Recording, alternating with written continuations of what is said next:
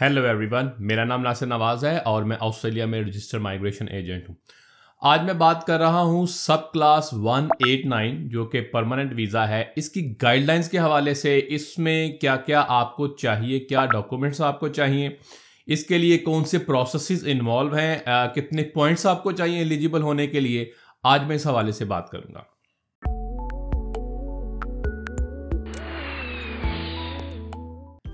Sub class one at nine یہ بہت سارے لوگوں نے سن رکھا ہوگا، لیکن ان لوگوں نے جنہوں نے نہیں سنا، ان کے لیے یہ ہے کہ یہ subclass one eight nine Australia کا انڈیپینڈنٹ سکلڈ ویزا ہے جو کہ پرماننٹ ریزیڈنسی ہے۔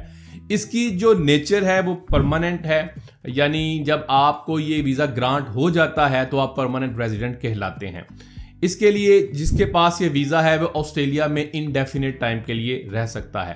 اس کی جو اس ٹائم پہ جو پروسیسنگ فیس ہے یعنی اس کی جو ڈپارٹمنٹ کی فیس ہے، وہ ہے چار ہزار ایک سو پندرہ dollars subclass one eight nine کا جو پروسیسنگ ٹائم ہے، وہ ویری کرتا ہے۔ آج کل تو یہ بہت زیادہ ہے۔ اس کی وجہ یہ ہے کہ ابھی جو فزیکل ایئر چل رہا ہے، اس میں سیٹیں بہت کم ہیں۔ آئندہ جو نیکسٹ فزیکل ایئر ہے، اس کے اندر سیٹیں تقریباً تین گنا سے زیادہ کر دی گئیں۔ تو بہت سارے چانسز ہیں کہ اس کا جو پروسیسنگ ٹائم ہے، وہ کم ہو جائے۔ جس کے پاس sub class one at nine ہے، وہ کتنی دیر کے لیے آسٹریلیا میں رہ سکتا ہے؟ تو جیسے میں نے پہلے کہا، وہ انڈیفینٹ ٹائم کے لیے آسٹریلیا میں رہ سکتا ہے۔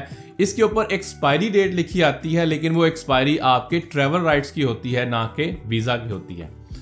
اچھا کیا آپ sub class one at nine کے اندر اپنے فیملی ممبرس کو انکلوڈ کر سکتے ہیں؟ ڈیفینیٹلی آپ کر سکتے ہیں۔ آپ اپنے ممبرز آف فیملی یونٹ کو sub class one at nine کے اندر انکلوڈ کر سکتے ہیں، جن میں آپ کا سپاؤز آپ کے چلڈرن وہ بھی شامل ہیں۔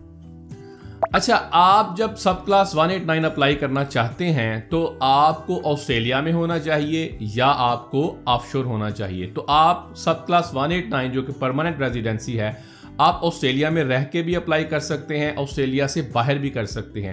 آسٹریلیا سے اپلائی کر کے باہر بھی جا سکتے ہیں، آپ کو گرانٹ ہو سکتا ہے اور آسٹریلیا سے باہر کر کے آسٹریلیا میں آ کے بھی گرانٹ ہو سکتا ہے۔ تو یہ at the time of application اور at the time of decision آپ آسٹریلیا میں ہو بھی سکتے ہیں اور آسٹریلیا سے باہر بھی ہو سکتے ہیں۔ اچھا جب یہ ویزا اپلائی ہو گرانٹ ہوتا ہے تو کیا اس کا کوئی ویزا لیبل ہوتا ہے؟ نہیں، اس کا وہ سٹیکر نہیں ہوتا۔ آسٹریلیا عام طور پہ کوئی سٹیکرز نہیں دیتا آپ کو ویزے کا، یا آپ کے پاسپورٹ پہ سٹیکر کوئی چسپا نہیں کرتا۔ اس کا یہ ہے کہ یہ آپ کے پاسپورٹ کی ڈیٹیل کے ساتھ لنک ہو جاتا ہے۔ تو آپ کے پاس وہ ویزا گرانٹ لیٹر ہوتا ہے جو کہ ای میل کی صورت میں بھیجا جاتا ہے اور آپ کے جو ڈیٹیلز ہیں پاسپورٹ کی وہ اس کے ساتھ اٹیچ ہوتی ہیں ڈیجیٹلی تو ڈپارٹمنٹ کے پاس یہ انفارمیشن آلریڈی موجود ہوتی ہے، اس کے لیے کوئی ویزا لیبل نہیں ہوتا۔ Sub class one at nine کا ایلیجیبلٹی کرائٹیریا کیا ہے؟ تو اس کا ایلیجیبلٹی کرائٹیریا ایج کو ہم سب سے پہلے دیکھیں گے۔ تو اس میں ہے، یہ ہے کہ ایج آپ کی فورٹی فائیو ایئر سے کم ہو۔ یعنی اٹھارہ سے اوپر اور فورٹی فائیو ایئر سے come as a main applicant اور اٹھارہ سے کم ہوگی تو ممبر آف فیملی یونٹس بھی شامل ہو سکتے ہیں۔ اس میں پوائنٹس ہوتے ہیں۔ یعنی اٹھارہ سے پچیس کے پوائنٹس پچیس ہیں۔ پچیس سے تھرٹی تھری کے تیس ہیں۔ تھرٹی تھری سے فورٹی کے ٹوئنٹی فائیو ہیں اور فورٹی سے فورٹی فائیو کے درمیان جو ایج ہے، اس کے آپ کو ففٹین پوائنٹس ملتے ہیں۔ تو آپ کی ایج جو ہے فورٹی فائیو ایئر سے کم ہو۔ کسی دور میں یہ ففٹی تک ہوتا تھا، اب یہ فورٹی فائیو تک ہو چکا ہے۔ اچھا سٹیپ ٹو اس کا یہ ہے جی آپ کا جو اسکل اسیسمنٹ آپ کے پاس ہونی چاہیے۔ تو اسکل اسیسمنٹ کون سی ہو؟ تو پروویژن سکل اسیسمنٹ نہیں ہونی چاہیے۔ آپ کے پاس فل اسکل اسیسمنٹ ہونی چاہیے زیادہ تر جو آکوپیشن ہے ان کی صورت میں۔ مثال کے طور پہ کسی نے ٹریڈ کورس پڑھا ہے تو اس نے پروویژن اسکل اسیسمنٹ کروائی جاب ریڈی پروگرام کی جو کہ اسٹیپ ون ہے، تو اس کو فل اسکل اسیسمنٹ چاہیے۔ اسی طرح آئی ٹی کے اندر پروویژن اسکل اسیسمنٹ ہوتی ہے تو اس کے لیے آپ کو فل اسکل اسیسمنٹ چاہیے۔ تو فل اسکل اسیسمنٹ آپ کے پاس ہونی چاہیے، آپ کی آکوپیشن کی، بے شک آپ نے ماسٹرس کیا ہے آپ نے بیچلرز کیا ہے، لیکن آپ کو اس کی اسکل اسیسمنٹ کروانی پڑتی ہے اسیسنگ باڈی سے، تب بھی آپ اس کو اپلائی کر سکتے ہیں۔ اس کے لیے جی انویٹیشن کا آنا بڑا ضروری ہے۔ آپ اگر انویٹیشن آپ کو آتا ہے تو آپ تب ہی اپلائی کر سکتے ہیں۔ ایسا نہیں ہے، لوگ سمجھتے ہیں، کچھ لوگ سمجھتے ہیں، بہت کم اس، ان کی تعداد اب رہ گئی ہے۔ کہ ہم نے ایکسپریشن کر دیا، اسی کو وہ سمجھتے ہیں شاید ہم نے ویزا کر دیا۔ تو بھائی ایکسپریشن کا مطلب یہ ہے کہ آئی ایم انٹرسٹڈ آپ آسٹریلین گورنمنٹ کو بتاتے ہیں کہ بھائی، میں اس ویزے میں انٹرسٹڈ ہوں۔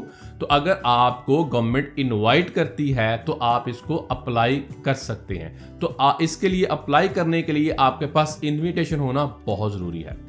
کم سے کم اس کے لیے کتنے پوائنٹس چاہیے؟ تو آپ کو 189 اپلائی کرنے کے لیے کم سے کم 65 پوائنٹس چاہیے۔ اس کے اندر آپ کے ایج کے پوائنٹس ہو سکتے ہیں، آپ کے اسٹڈیز کے پوائنٹس ہو سکتے ہیں، آپ کے بینگ سنگل بینگ میرڈ ان کے پوائنٹس ہو سکتے ہیں۔ اسی طرح پروفیشنل ایئر ہو سکتا ہے ورک ایکسپیرینس کے ہو سکتے ہیں۔ تو ڈفرینٹ پوائنٹس ملا کے آپ کو ایلیجیبل ہونے کے لیے کم سے کم 65 پوائنٹس چاہیے۔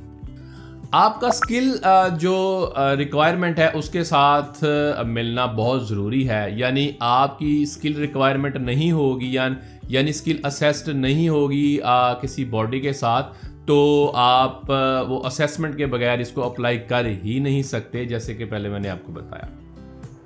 اس کے لیے ہیلتھ ریکوائرمنٹ کا میٹ کرنا بھی بہت ضروری ہے. یعنی کہ ویسے آپ کوئی بھی آسٹریلیا کا ویزا اپلائی کرتے ہیں تو عام طور پہ آپ کو ہیلتھ ریکوائرمنٹ جو ہیں وہ اس کا پوچھا جاتا ہے۔